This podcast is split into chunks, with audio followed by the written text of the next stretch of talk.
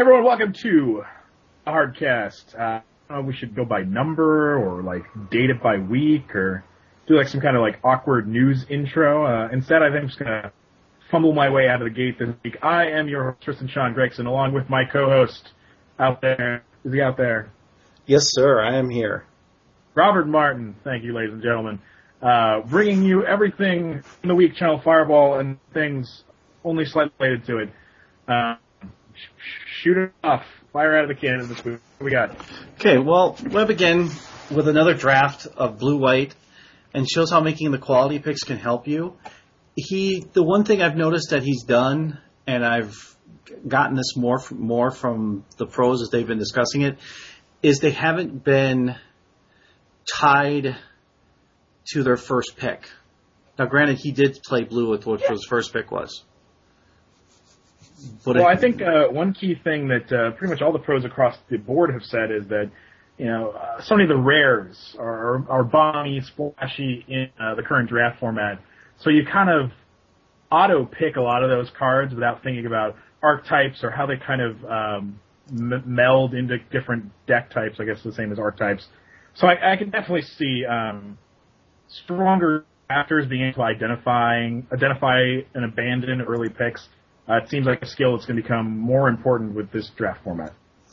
The one thing that I like about what he does, in, instead of the video uh, podcast that you get for the drafts, is that you're actually able to uh, evaluate the cards uh, at your own pace. Because uh, with the drafting, you literally have to, you know, sometimes they can look through the cards real quick and they'll scan over them and then they'll make a pick. His case, you're able to actually sit there, analyze it, go through it, and then when he makes a comment about why he took it, you can actually formulate in your own head, well, maybe this might not have been a bad idea either. Yeah, uh, you know, I love what Webb does. I really think that uh, his style is unique and something that really kind of sets itself apart from the the videos that we post. And, and again, like you know, recording them myself, especially in the infancy of a format, you only got a minute on the first pick, you know, 30 seconds, a lot of picks and you're trying to use deductive reasoning, you're trying to, and then explain that reasoning, uh, talk about under what circumstances you'd want to take what cards, and still take a card with all within that, while the the viewer or listener is uh, trying to calculate all that information, and then bam, another pack pops up. So um, you know, it, I think it's a great combination because Webb is is so analytical and so meticulous about everything, and at the same time you get to, to, have all of his writing. However, I mean, it, it's, it's actually a great opportunity to, to say that he's actually going to start doing draft videos for the website. So you actually get to hear the Ocho on, on audio. Um, Luis said he's not sure how many he's going to do or if he'll be that interested in making it a series, but, uh, out of the gate, Webb will be doing draft videos very shortly. Well, that's good. Uh, Josh this week playing Blue White Caw-Go uh, at the Channel Fireball 5K and how it worked out, and his explanation of why he's not splashing other colors like other people are. Uh, his case, he had. Uh, he also talks about the fact that uh, Valakut or uh, Blue Green Turboland might be effective versus Caw-Blade because uh, it's weak to those decks. Um, the one thing that I like that he did with his deck is he has Oust in there. Mm-hmm and also he has uh, Baneslayer Angel in there. So uh, Josh is playing just the blue white version. Not, yes, not, not adding red to his deck. No, straight blue yeah, white.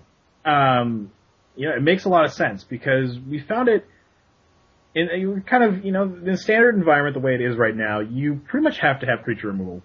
There aren't threatless decks as far as creatures go every deck is going to be playing creatures in one for, in one form or another. Even the kind of the Tezzeret control lists out there have to run some guys, maybe some Forge Masters or or something, even just as roadblocks. So if you don't add a removal color to that Caw-Go deck, you're going to have to play cards like Oust. You're going to have to uh, get sweet tech like Twisted Image uh, into your deck, and um, I'm uh, this, obviously Josh has taken the time and put together something that for people interested in the dedicated blue-white version of the list, you definitely want to check that out. Um, Luis is not sold that you need to splash a third color in the deck as much as I, I think it's very important to do. Uh, obviously, you're going to have to use some kind of unorthodox routes, playing cards like Twisted Image as kind of removal spells. But uh, you do have that consistency, and your counter magic is going to be a lot more effective. Um, we Luis and I just talked today about you know the Tezzeret deck. Uh, Luis was very excited about it, but he's like, you know, it's so great against all these matchups, but all of a sudden you come up against those blue white decks, especially the the Caw-Go blue white only, and their counter magic is so much better than yours. It's something you don't think about in a lot of the other creature based matchups. Um, and it really spoke to the quality of the just blue white version, which seemed like a week for two weeks was kind of running behind the ones that splash removal color because there's all these creature heavy decks in a format. So as it slowly gets flushed out more, as things start to shift, um, you know, the, the just blue white version may be something more resilient. Uh, Adam this week uh, wrote about his article about his great run at the Star City Games Legacy event in Edison, New Jersey, uh, with his countertop deck and how it's well positioned. His sideboard versus the field, he played every card in his sideboard except uh, for the crypt uh, that removes a person's uh, graveyard from his sideboard. Used every card in it and how effective it was to do it to show you how well designed his deck really was. So it is something that should really be considered to be played uh, in Legacy event, considering how well he did with it. And even he said he punted a match, so he could have technically done even better than he did. Uh, Legacy is is going to be really shortly the the format the pros are going to be looking to be playing. I mean, after uh, Dallas, I think the next domestic Grand Prix is Rhode Island. Um, there's a lot of buzz around whether or not Europeans are going to travel for that event because uh, you know Europeans seemingly stereotypically as far as Magic goes uh, like Legacy format. Um, again, trying to defend ho- home soil for a lot of the American Channel Fireball players is going to be interesting, uh, and I'm going to be very interested to see in the next six weeks kind of where legacy testing goes and uh, more emphasis on articles for that format. We also had this week um, Andrew uh, discussing cards that are commonplace in most cubes and why they should be removed because it promotes a different type of cube experience. Uh, speaking of the cube and how much we love your cube, and for those of you that will never ever possibly ever get an experience to deal with his cube. Uh, your cube is absolutely amazing, and I only got to see a fraction of it.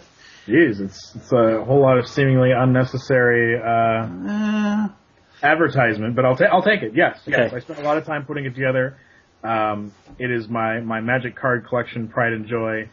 Uh, I really feel that in many ways it, it saves my interest in the game in times that I may be waning in interest. Uh, it also allows me to play a format, as it does for any cube enthusiast, that is, you know, it's not like standard where it's ever rotating. It's not like uh, the newest limited format where it's sometimes difficult to just walk in one day and start playing. Uh, if you kind of have the, the, the very basics of what the best of Magic Limited is like, you can sit down at most people's cubes and be able to pretty intuitively make your way through a draft. And, and obviously, it's to, to well, obvious. Obvious to me. It's it's got to be the most fun. I mean, I've always used examples of cards like Sylvan Library. Where it's like, well, really, realistically, how many of you ever really drafted a format where that was a card? How many of you really like that card? And then how many of you have actually played it and constructed? And you'll find that's a very small percentage of people playing Magic today. So be able to play a format where you get to showcase all those things is to me the most fun ever. But I, I'm I'm off topic. What what, what are we talking about Cube today? I'm gonna. He talks about cards that need to be in and out of your cube, and I'm to pull a couple of his quotes from there that I think are very significant for cubes.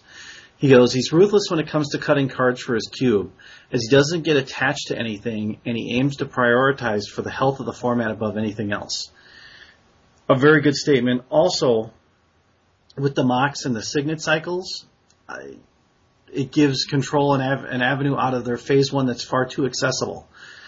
If you include both cycles in their entirety, there's 15 mana accelerators that provide mana fixing with no questions asked. And if you think about removing those from the cube, how more challenging it would be to actually play the colors you want to play within your cube because of those cards. it, it is a very interesting argument. Uh, Andy and I, I'm not going to say rarely see eye to eye on the cube. Um, I think we we view it as two different entities and I view it as more of I want to play with Magic's greatest hits as seemingly uh, seemingly on the surface unbalanced as they are. Um, I think I think for people that cube a lot and a lot regularly, reading his articles and really kind of taking to heart what he says will mean a lot to you as far as the playability of your box goes in the long term because he does take a lot of time to kind of create archetypes that are actual archetypes. I've played Control in, in his uh, cube, and it's very different than playing Control in my own cube. Uh, same thing with Aggressive. He he really kind of carves out strategies with cards around them, and it, it plays well. I, I think that's that's a that's a big merit. I personally kind of take the opposite feeling on my own. Um, granted, I didn't take the time to write an article about it, so it's it's hard to my own interject my own thoughts to their fullness. I uh, take our podcast talk about it, but to me, when I think of Magic and I think of the old power levels in Magic, I still think of fixing, mana fast, and moxie things, and I think playing cards to stop them, playing cards to counteract them, around them, is so part of the game, and it's part of the game that's larger whole. If played Vintage or if you played Magic 15 years ago, you know, Gorilla Shamans, Manic Vandals, Viridian Shamans, um, you know, there's all these cards like uh, I include in my cube that are going to have more interactions with those fast cards because to me that's part of what you know, the bigger the magic is all about. And I understand, I understand opposite fields that I understand about making an, ag- an aggro deck an aggro deck and making a control deck play more like a classic control deck. And if you circumvent these things, a lot of times you you cheat that shouldn't be. Um, and for people interested in Cube, I, I really think it's important that anyone that wants to take it seriously in owning one, building one, and playing with one a lot, that you tap all these resources um, and and really kind of a, a strong knowledge base about it if you're going to use it a lot. Because again, you're building your own set, and it's important to make sure that it's playable. I've definitely played with cubes that have had a lot of sweet cards in them, a lot of powerful cards, but if there isn't some kind of like work to, to make it uh, cohesive, if there isn't a little bit of balance in the way it's constructed, then it just it doesn't play well. And uh, Andy takes a lot of time making his playable. Well, speaking of a person that we just had on a Minute Magic interview, who will be up later on this week, there's a segue right there. Matt, who are we talking about? Matt Nass.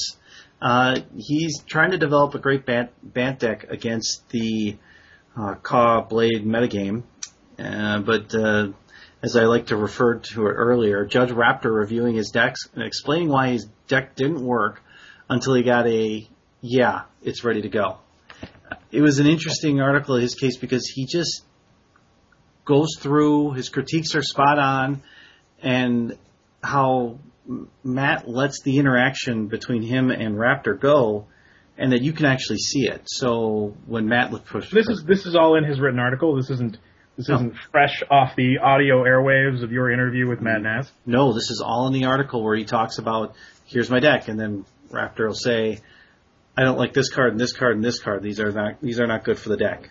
And you, then, you you paint an awkward Emperor Darth Vader esque picture between the two of them. The, the way you uh, the way you put it out there, which I'm not saying is a bad thing. I, I could definitely picture Raptor in that role. But if right but if you but if you look at the way Raptor is analytical, and so is Matt, so you can see where this is I don't want to say he's mentoring him, but literally.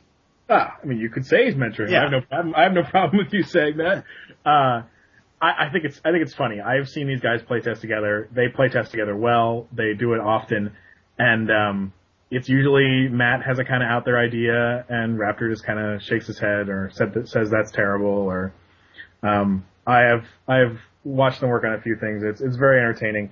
And and with Matt, I mean, you, you know, he's gonna constantly try to sneak those green cards in there. And uh, I know he ran the table on a, a um, smallish size tournament we had at the store right before the 5K, where he was then going to run the uh, the deck in question.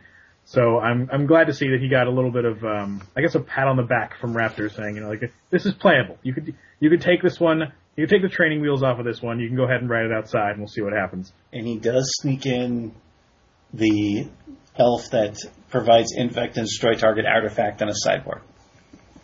So he does have an elf in there, along with along with the uh, man, brain's like missing right now. Um, Any number of sweet sideboard targets to get with your Fauna Shaman. Yes, yeah, your Fauna Shaman. Yes, a Viridian Corruptor holding holding the uh, the shop down. I think I joked with Matt that I was like, how many times can you like attack with that card? As part of like a lethal combat damage attack, and then your opponent will just screw up their cards. How many, how many times do you you really have to be like, oh crap, he has infect. I have to do things a little bit differently. Well, he's funny. He called it the two-two wall in our interview. He said it's a wall. He says it's. He says you bring this out against. He says not only is it great against the Caw-Blade deck, he says it's great against Boros because it No, I basically mean, shuts uh, it obviously turns off uh, a Steppe Lynx in one variety or another. Uh, not not so hot against play Plated Geopede, but I, I can definitely see it getting the job done. Yeah. He uh, then Alexander this week talks about um, a great article on reads and why you should shuffle cards into your hand. He has some of the most classic videos up there on game situations where you're giving where a person's giving a tell. Uh, literally on one of the videos, they they're commenting on it, and the guy shuffles his deck in, pulls up his cards, and the way he organized them, he knew the guy had three lands in his hand. it's all the different signs that people give when they play to show how you can catch a read, which might be a difference between you winning and losing a match. Uh, and that sounds like the Alexander that I know to be very uh, meticulous. Uh, you know, you know, it just it brings up many a joke or comparison between Magic and poker, and you know, oh, the tells of people and how to read them, and you can laugh off a lot of this stuff. You can think it's not there, but uh, you know, I, I've definitely I've learned some tricks of the trade and been prey and victim to some of those visual cues or tells, and um, yeah, I mean, it, it's obviously, it, to me, it seems like one of those kind of steps of the game or your own game that is, comes a little bit later in play. I, I think that there's so many players that can tighten up on so many other parts of their mechanics and their gameplay that, you know, trying to see if your top opponent uh, drew a land on the turn they draw and then quickly play one or how they arrange their cards to see um, what their spells are, or when they hesitate when you do things and when they don't, like everything's okay. Not necessarily for counter magic, but for answers, responses, pump spells, um, instants, anything like that. I mean, yes, it's important and it, it can be a good skill, but I think that there are the, the vast majority of players, it's like if you get sidetracked trying to learn that stuff, well, you know, did you play the right land at the right time? Did you, you know, not attack, make a bad attack, or trade away bad guys unnecessary, or just not realize your Jace was going to die because you did this thing a, a thing a certain way just because you were looking, staring at your opponent trying to find stuff out. Um, but I, I, think it's there. I think it's there, and I think when you're ready for it, go with it. And then the last article we have this week is Paulo uh, with the advantages of drafting Infect. And he explains the strengths and weaknesses of it and what cards go well with it as far as when you're trying to draft a certain Infect deck and how it is not something to run away from when you are doing a draft. And this kind of surprised me because I would think that that would not be Paulo's playstyle to draft Infect, but as the more you learn about people, the more you learn that they're willing to take advantage of whatever environment's out there in front of them. Now, um, why, why, what would make you think that he wouldn't want to draft Infect? That's, what's confusing to me. I don't. It just it just seems the way he's his standard decks have been in the past that Infect would not be a style that he would like to play. I mean, I know the blue black is very popular with the fact that that's what if you're building an Infect deck, that's sort of what the deck has to be revolved around. But I, I you know, I don't picture him not playing Grave Titan and instead substituting for uh, Skithiryx the Blight Dragon. You know what I'm saying? I, I don't see that coming together with the way his play style is. At least that's my own personal opinion. No, I, I very valid. I think for me that the um, the lesson to take away from this is uh, Paulo, one of the one of the, the best players and someone that I respect um, the decisions and, and the why of why is that with the spoilers of the siege coming out, it felt like Infect was going to be very powerful. It felt like all the commons and uncommons were going to be uh, above the standard set from the original set. And then directly after we uh, we found that it really it wasn't so much the case. We found that a lot of the cards were slower. Uh, they were you know, they were bigger guys, yes, but they didn't have the Plague Stinger Cystbearer esque cube. Instead, you got a Flensermite and a you know hopefully a Rot Wolf, which is a, a fairly suitable uh, replacement for a Cystbearer, but still you don't have the evasion, you don't have the larger toughness.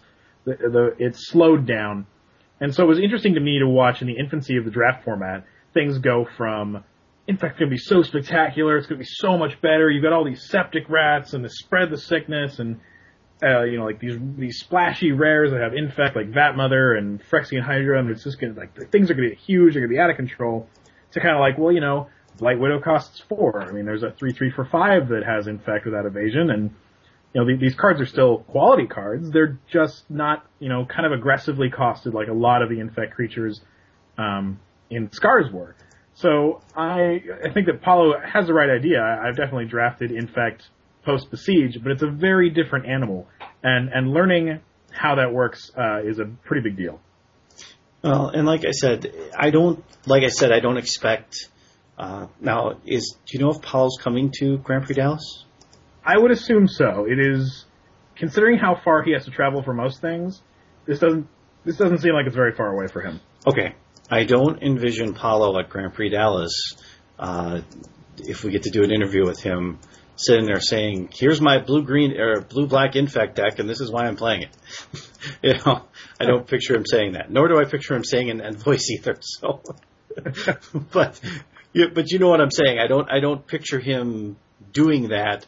So that's why when you hear him talk about it in draft, I mean, you know, you got to play to the strength of the draft, like I said earlier.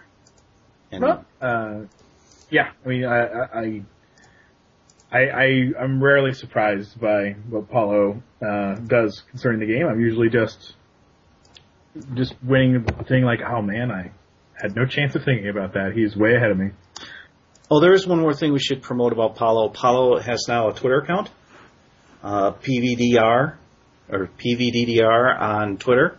so if you would like to follow Paulo and his comments and stuff like that, Unfortunately, when he got on Twitter, he got uh, tied into doing a cube online, which he really enjoyed. So yes, he is putting out thoughts, and his follower count is skyrocketing quickly. So jump on board and get the thoughts of Paulo more more concurrently than you do when you're getting it through the articles. That sounds good. That sounds good. I'm sure as we speak, he has already amassed five times as many followers that I have. So good for Paulo, and uh, I, I will maybe one day be one of them. Who knows? You don't follow anybody. It's true. It's true. But I'd like to think that if I was going to follow somebody, I mean, like, because I don't hear from him that often. Like, you know, Luis bugs all the time, and Owen Owen talks, but uh, you know, I don't hear that much from PV. And uh, realistically, I'd like to actually hear him, but I think uh, tweets would God be the next best thing, as long as you do it in the Paulo voice. In the Paulo voice, yes. Which, when when we get to Dallas and we get him on there, we will definitely have it on there for you. But now, let's go to the product review. Well, before we go to product reviews, I do want to apologize to our listeners for not having the end of the week's content for this week. Uh, there was a bit of a mix-up, so we don't. Again, we record this before um, Friday's content hits the hits the uh, the website. Usually, Robert has to read a very rough draft, terrible grammar, all out of place. Usually, chicken scratch on some lined paper writing of the content that goes up for Fridays. Uh, but this time we don't have it, so our, our list is a little bit shorter. Um, uh, we did it. We are increasing our video content, though. I will say that. I know Luis's draft went up this week. Conley had a part one of a deck doctor that went up this week. Tom Martell had um, a release event faction based seal deck that went up. Matt Nass had a standard event that went up. Um, did I mention I had a draft? I, I had a draft go up. Um, and there's probably going to be more as we're speaking, but we're coming back full force on the video content. Uh, we had kind of fell behind our own curve with the Pro Tour and everyone kind of being out of town. I know Conley had put out a few deck doctors pretty early in the game. We kind of tried to promise them every week, and it didn't quite happen. But fear not, we're coming. We're bringing it back, and I'm super excited because now, pretty much for anything constructed in Type Two, you're going to have an avenue to see one of our guys playing. You've already got Conley with the deck doctor, kind of the the on the outside, the rogue element. Uh, but now you've got Luis starting a standard series where he's going to take the tier one, tier two decks He's going to mash them up against each other, and then he's going to make some tweaks to them that are going to, you know, hopefully improve them moving forward. So any kind of casual to casual competitive to competitive deck that's currently in standard will hopefully be covered in these videos between these guys. So you'll get the fringe stuff on the outside for those people that want to go rogue, for those people that want to play the cool stuff. We got Conley's deck doctors. And then you'll have the people that just like, you know, I just play tournament staples, all the spikes out there. Luis is going to go ahead and cover in depth, in detail, in series, all of this stuff. Uh, I am excited about it because I, I think it's going to be great to watch. Well, see, now the question is, are are you going to be the person that's playing against him in those decks? Uh, they would not let me do that. No, no, no, no, no. No, while Luis is off playing Magic, I'm usually working, which, uh, is not, not the greatest. There's only, only every once in a while does he like, hey, why don't you sit on me with this draft? People think you're funny. I'm like, oh, thanks, Luis.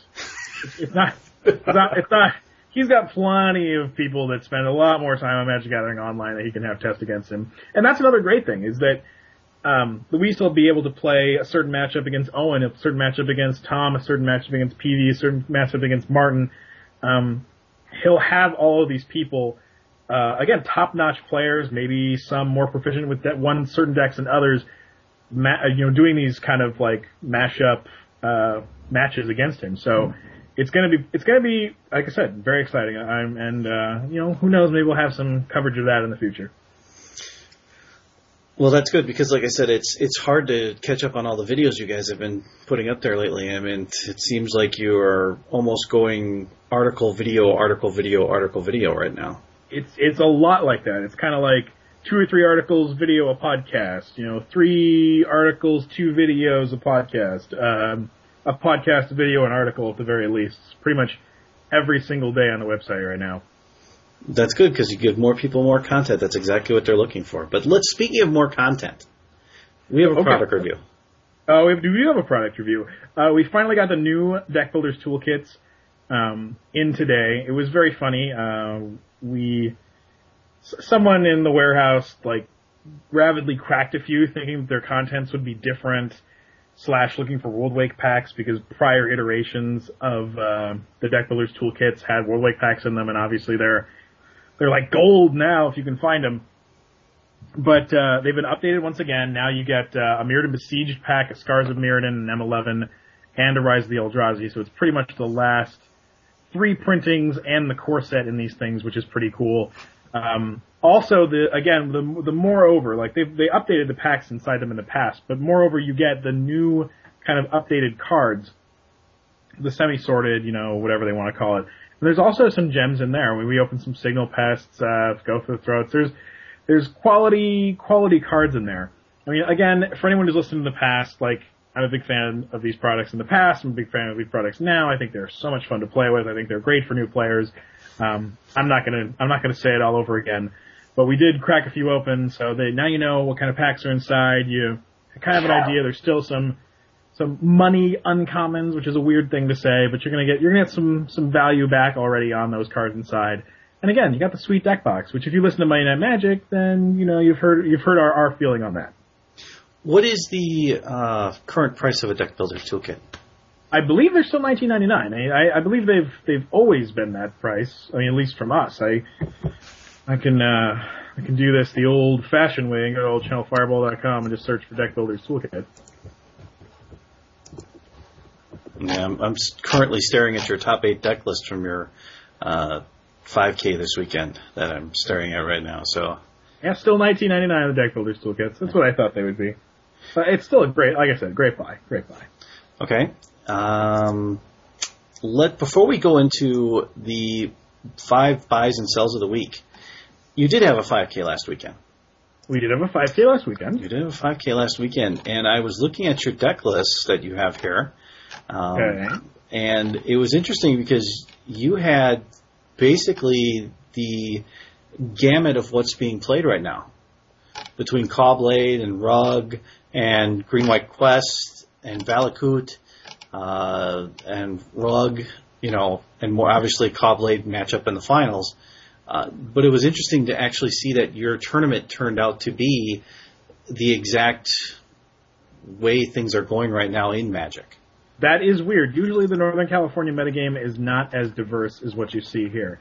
Uh, it feels like there are actually far more pockets of players kind of with their own feelings about it, with their own play styles that may pay more or less attention to what the trends of the quote unquote pros do. Um, usually in the area, there are a lot more control players, there's a lot more Luis Scott Vargas deck list copiers. Um, but I, am always glad to see a, a, diverse showing of decks in any format, let alone uh, one so close to home. So that worked out pretty well. The one thing I would like to comment about is the green white quest deck, and you can find the entire top eight list on channelfireball.com. He runs one Mirrodin Crusader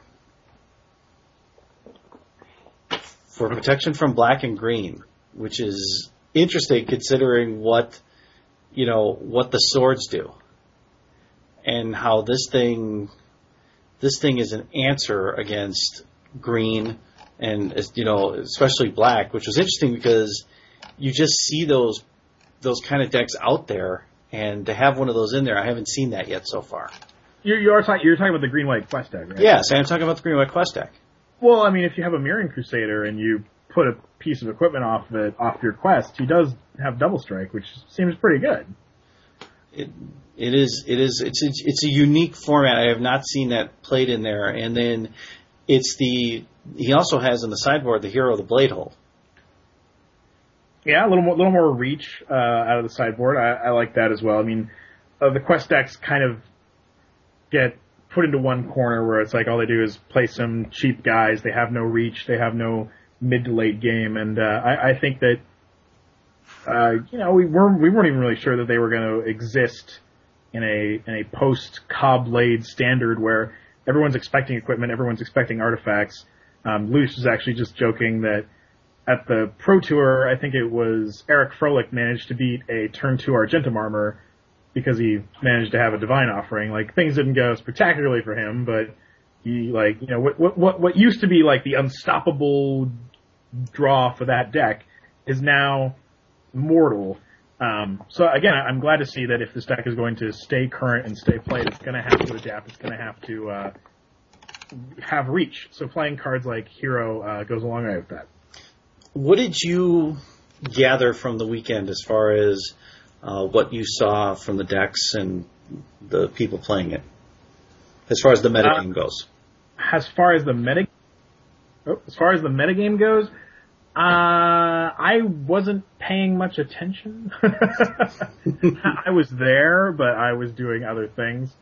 Um, I bought some beat up revised cards from some people, some foil briberies. So you were still working? Uh, it was a combination. I, I played early on, but I was quickly knocked out. Um, you know, I again, I, I'm not one to make excuses. I am not the best Magic player, but my friends had done some a little bit of testing and some deck building. We're able to put together two copies of the Luis style red, white, blue deck. We also had a copy of the Valakut deck for someone else we knew because none of those cards overlapped.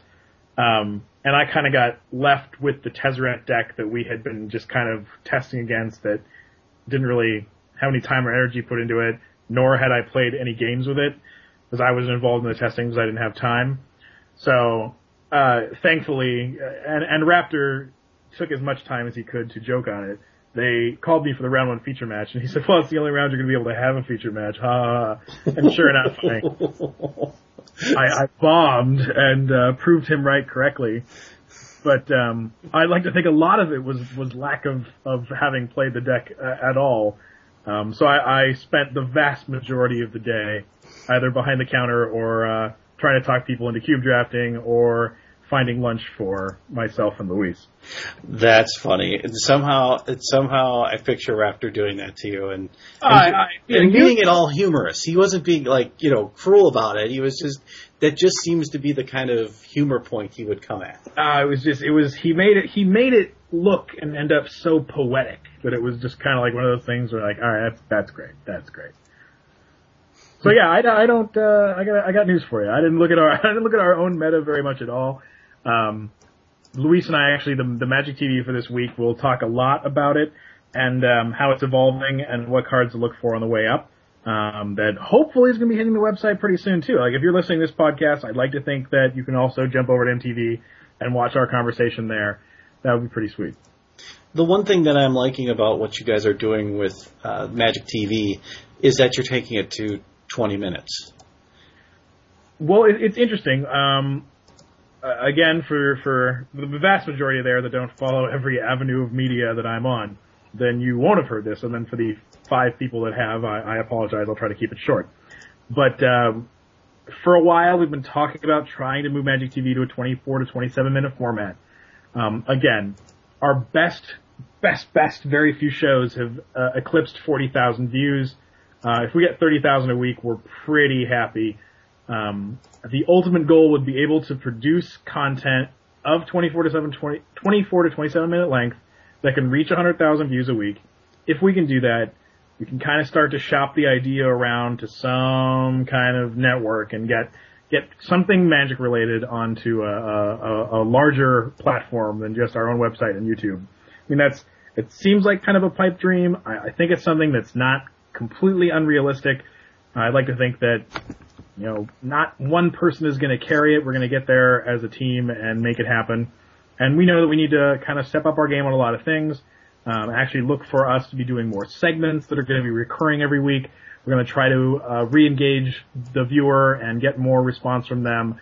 Um, that's really that's really the long-term goal. We, we want to extend it. We want it to have it be something that you're going to tune into every week that is engaging in whichever way possible. And if we make it enough, like you know, something like Attack of the Show, or like look at like a lot of like, net, the content on G4 as far as it comes to gaming, and that's really like the closest thing we can relate it to. And, and once we get uh, enough into that realm, obviously some kind of female attractive co-host will go a long way. Um, and we're we're pretty sure we can replace the plant with that at some point. We're just not sure how we're going to do that. Um, but but um, a lot of those kind of things where you're going to get a lot of recurring information that you're going to be interested in um, and keep it fresh and uh, and uh, you know, uh, but still more of the same, more of what you already enjoy and tune in for. That's good because the the thing about it is, is you were you took the words right out of your mouth about bringing the beautiful co-host on, and like. it, it, it, but but the fans of Humphrey are going to be disappointed. So I don't know. I mean, as, as much as I enjoy shopping around show ideas like two fat white guys and a dead plant, like it's just it's so much easier when you've got a female presence on there.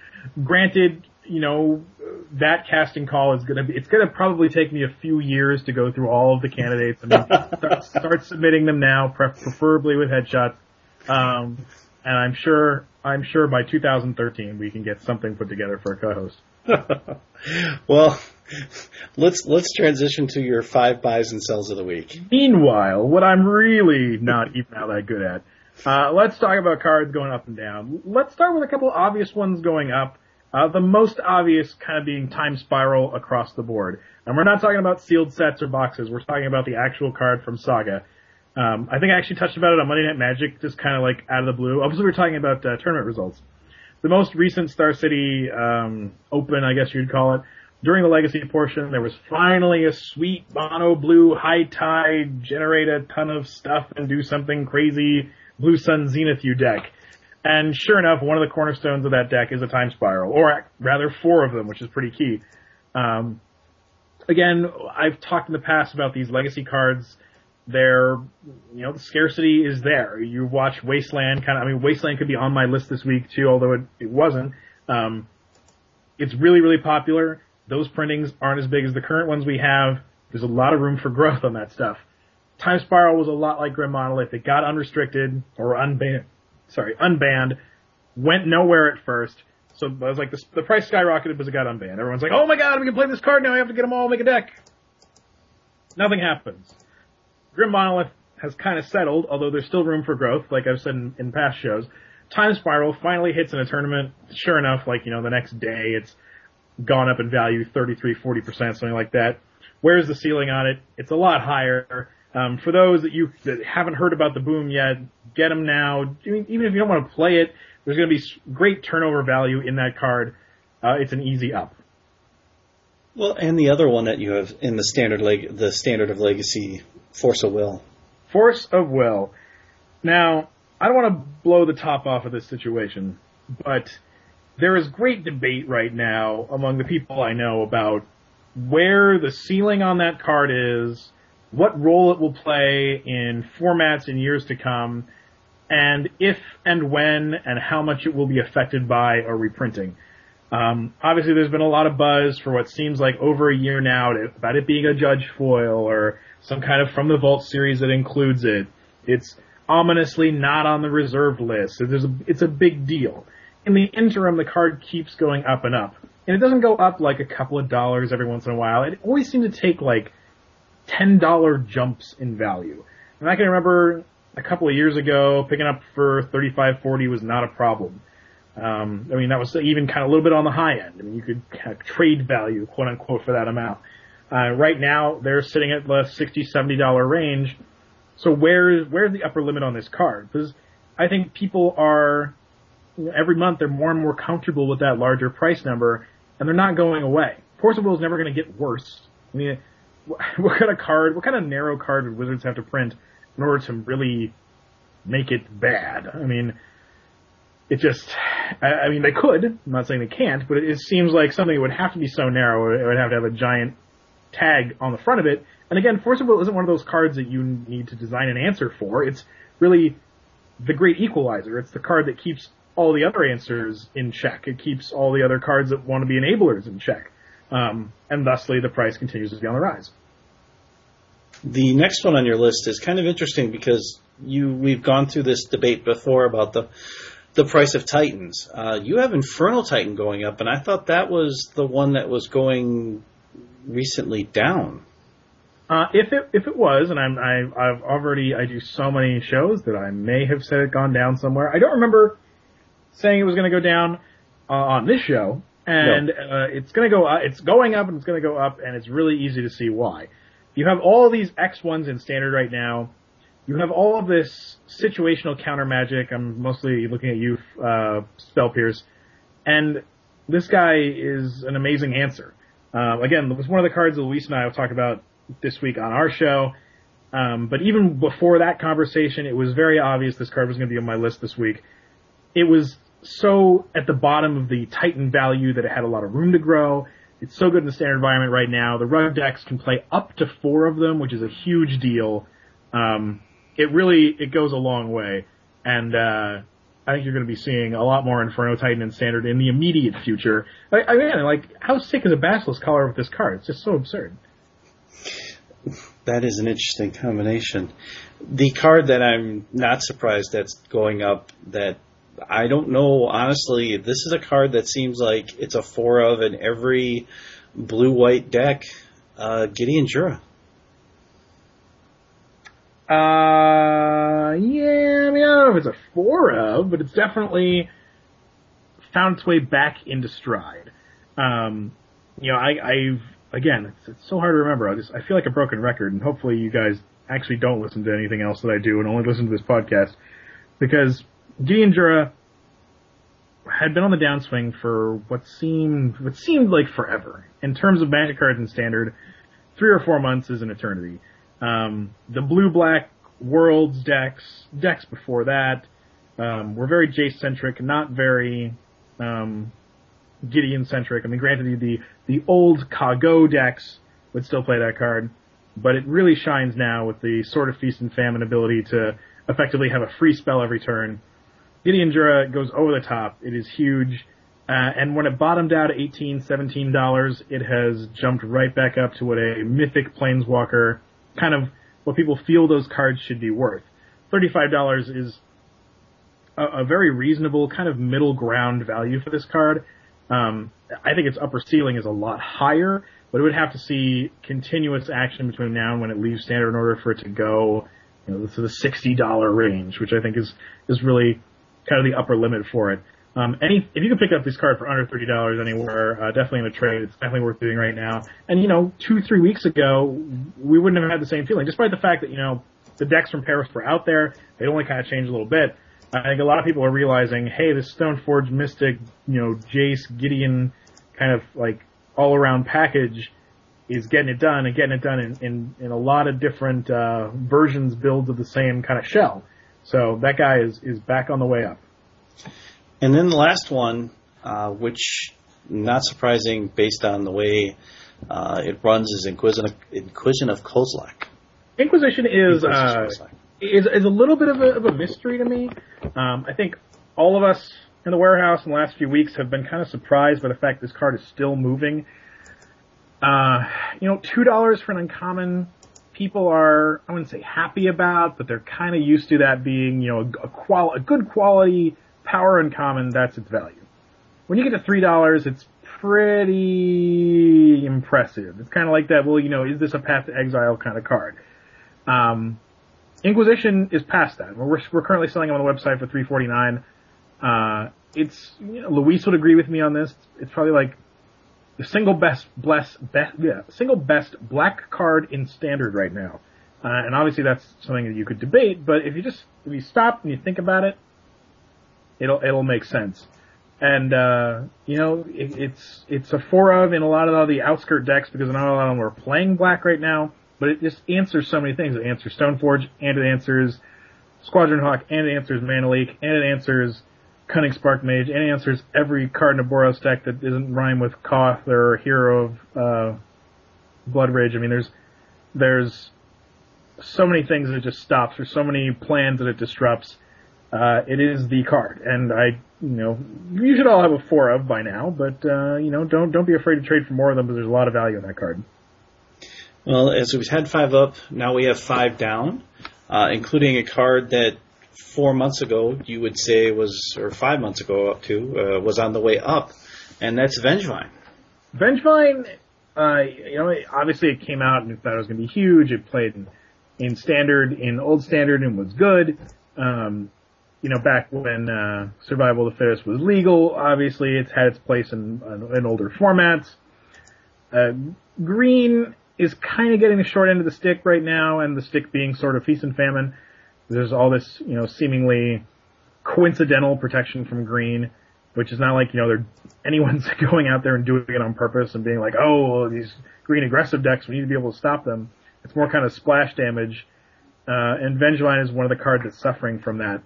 It's still powerful. It's still not hard to get online with Fauna Shaman and decks that can afford to play aggressive green creatures. I mean, there's still wrath effects out there, although not as many, and spot removal's not as good against it. Uh, it just isn't, you know, it's, it's, a, it's a lot like Thrun the Last Troll. It's a lot like most of the green cards right now. It's just not seeing action. It doesn't have its impact on eternal formats. Uh, and thusly it's, it's taken a nosedive. I mean, right now I think we're selling at twenty nine ninety nine on the website, which I think is the lowest they've ever been at. Hmm. Kalastria Highborn.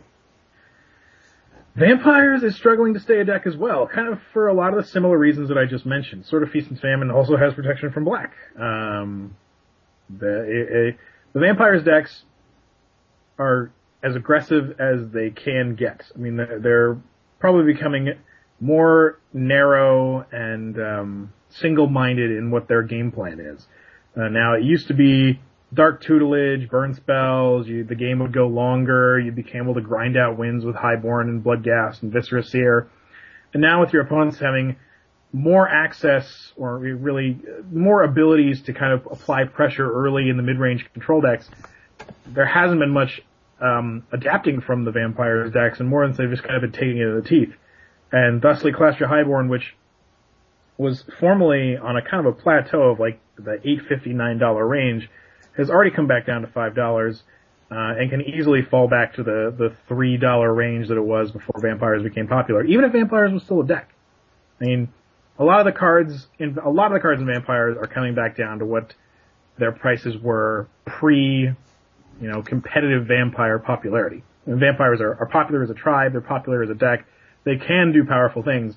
It's just in the competitive standard right now, there's, they have to adapt, and you haven't seen it that much before we go to the two that are in the extended season, let's go to Molten Tail Masticore.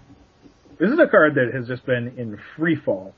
Um, I'm actually surprised I haven't mentioned it on this podcast before because it seems like it has done nothing since the day it's been spoiled but go down in value. Um, you know, I think I've played one tournament where I had one copy of it in my main deck and one copy of it in my sideboard, and I think I've tested with some Fauna Shaman decks that maybe wanted access to one copy of it, but not even necessarily, and probably got cut eventually. Um, it's one of those seemingly raw power cards that should have power, and it just hasn't been showing up, hasn't been doing anything. We've got all these huge six mana Titan esque spells were turboing out before turn six. We've got cards like Jace the Mind Sculptor sending this guy home since he doesn't have a kind of a comes into play ability. There's all this, I mean, all these cheap creatures that just need equipment to them. Uh, Masticore just really doesn't have a home anywhere in standard. He hasn't broken into an eternal format. I mean, if there's some kind of like infinite mana loop, I mean, in standard, I don't, I don't know, I don't know. Uh, currently not doing it, and all he does is fall into free fall. What is? I mean, what could the bottom be on this card? Yeah, like five bucks, four bucks. Okay. I was just curious. I No, no, I, I, think it's a good question to ask, and I, I think definitely if people are still trading for them or thinking about at what point to know that it's the bottom of the barrel. Um, you know, mythic mythic rares in the current incarnation would have a hard try, hard time plummeting below the two dollar range.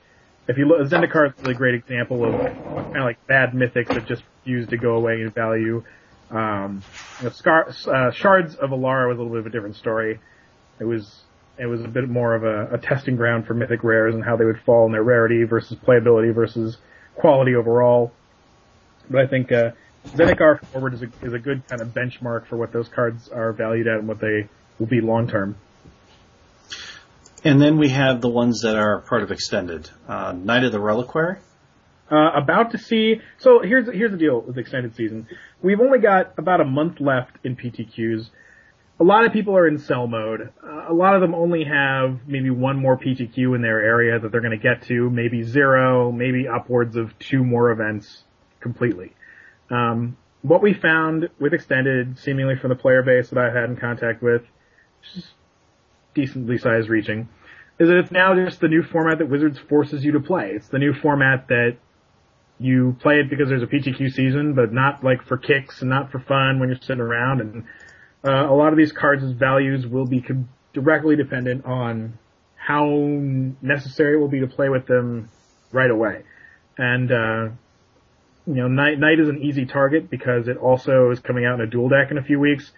So it's, you know, one that was on the downswing from the format that used to be so popular in standard and was still very popular when the new extender was announced. There were competitive tournaments for it, but it's, it's really got nothing going for it in the next month to come. One of my favorite cards, um, Maelstrom Pulse.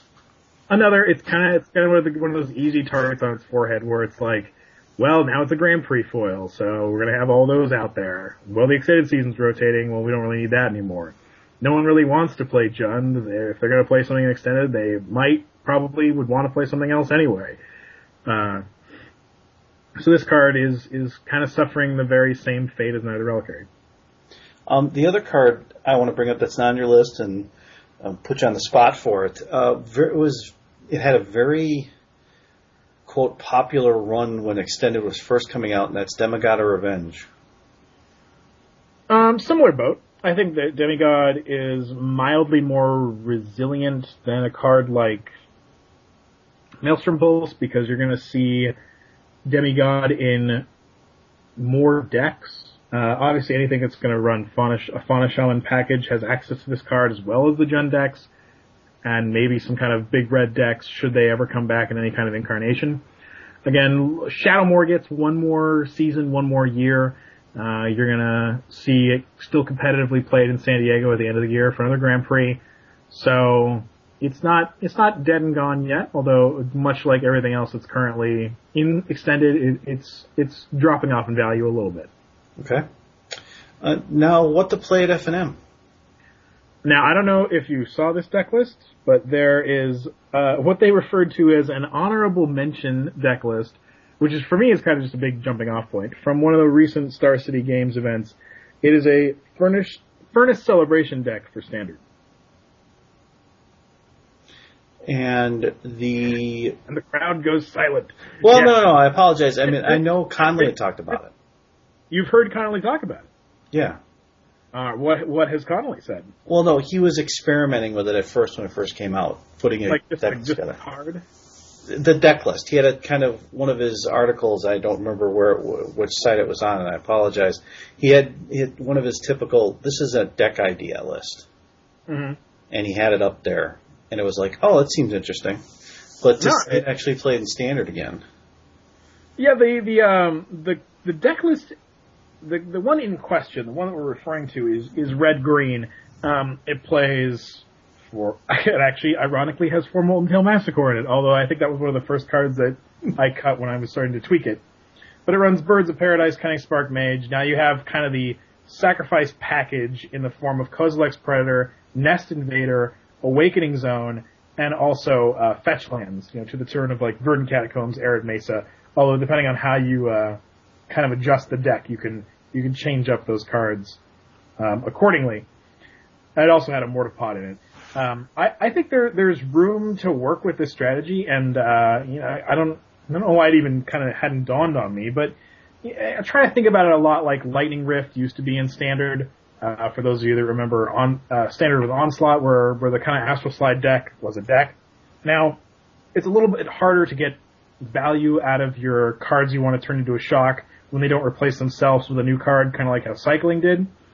But you also have access to things that can produce multiple sacrifices. You could you have access to cards like your Lands of Sacrifice that can make the, the Furnace Celebration trigger and do something. Um, again, like just kind of thinking about the bigger picture for the card and the concept, I imagine something that was kind of red white because white has a lot of the great answers. Maybe you want Day of Judgment for that kind of bigger stuff, and maybe you can't just shock once or twice for the Furnace Celebration. Um, I don't think it's a done deal to make kind of a red white shell for this card or or deck idea because planeswalkers are very different than when standard was around with uh, Lightning Rift. It's something you really have to be aware of. I mean, the old Lightning Rift decks, where you kind of get to an awkward stalemate where it's like, well, you know, I'll shock you, I'll shock you, I'll shock you, I'll shock you. Like, you kind of have inevitability because that's what your deck does. Um, nowadays, with all these planeswalkers, it's like, well, I'll shock you. And it's like, all right, well, I'll jace the top card of your library. Ha ha ha. Who's going to win this race? Uh, it's not exactly a level playing field when your win condition is just a series of shock effects. Um, do I do I think that there's potential in it? Do I think that it would be a lot of fun to play at Friday Night Magic, even if you just kind of take this shell of a list and make some personal choices? I think it'd be a lot of fun. Uh, it's easily my my pick of the week for what to play at Friday Night Magic. Okay, and then we have a coupon this week. We do have a coupon in honor of, uh, and I don't know if you're going to make this. I think you know, like I, I'm, uh, I'll, I'll plug something else, which I don't usually like to do on on our podcast because we have so much of our own stuff to talk about, but. Monday Night Magic is being broadcast live this week, actually on Sunday. And are you going to be part of that? I'm going to call in. I have to go pick up my wife from the airport, so I will make a, a call in appearance. Excuses. That's okay. That's okay because uh, as the announcement I made on Monday Night Magic, uh, I don't know who threw this number at me it was Tom or Chris. I hope it was Tom because I trust what he says. They have like an upward limit of like 50 call-ins or something like that. And I said, you know, I want to do this show and I want to make sure we get at least 50 people to call into the show. So, Sunday, it's around noon or afternoon, depends on your time zone. I think it's noon Pacific for me, so extrapolate the math on that depending on where in the world you are. Uh, Monday Night Magic will be live. We'll be talking about the same crap we usually talk about, uh, and whatever viewer questions, call-in stuff we can fit in as long as we can continue to talk out of our mouths. Uh, and in honor of that, and, and the big event that that is, our coupon code of the week is live. And uh, with that coupon code, any singles order of $30 or more will get you free shipping on our website. That's uh, standard USPS. Excellent. And that note, is there anything else you would like to comment on this week or uh, tell the people what's up going on? Um, I, I uh, encourage them to tune into Monday Night Magic. Uh, if you don't listen to the live portion, it'll be posted on the website later. I'm I'm hoping it's uh, going to be a blast. I personally am taking part in a rotisserie cube draft of my cube on Saturday, which for most people is tomorrow. Or if you're listening to this on our archives, was probably about two and a half years ago. Uh, it was a Saturday, for those of you wondering. Um, it's it should be a lot of fun. Putting those things together is incredibly difficult. Uh, that uh, takes forever. So I, I've tried to prep the seven people that are doing me with it. You know, bring a pick order that you have in mind. We're going to use a countdown timer. Um, I'm really interested to see how it, how it pans out, and I'm very interested in doing some kind of side action on the on the thing to see how I match up against my friends. Well, that sounds like a fun time. And and again, something I hopefully will cover in the live 250th anniversary episode, confetti falling from the sky as I'm talking. Monday Night Magic to be hosted on Sunday. It's a little weird, I understand, but uh, that's how it rolls. Uh, that's pretty much all I've got for this week. The Channel Fireball guys are taking a week off for the most part. We had the local 5K recently. Everyone's kind of sitting in front of their computer, recording drafts, constructed videos, and all the whatnot. So they're tuning in to the website again in the near future to see Luis's new series, more Deck Doctor, more drafts from the people you like, you don't like, and everyone in between. Uh, yeah, I, I'm pretty much out. What do you got, Rob? Uh, just to let people know that are going to call into this on on Sunday that we did a beta test of it and the audio quality on it is amazing. There's also a chat feature that uh, will be enabled to the two. So if you uh, can't dial in, you'll be able to listen in along with being able to chat into the show at the same time. Well, there you have it. Uh, as our usual clunky sign out goes, you can reach me at tsg at channelfireball.com for all of your Channel Fireball, Magic the Gathering, NHL, AHL, and OHWL inquiries. What about you, Robert? The ABCs and the one, two, threes while you're at it too. Sorry. You could reach me at robert at uh, channelfireball.com. And outside of that, uh, till next week, I'm Robert. And I'm Tristan. Thank you again. We'll see you next week.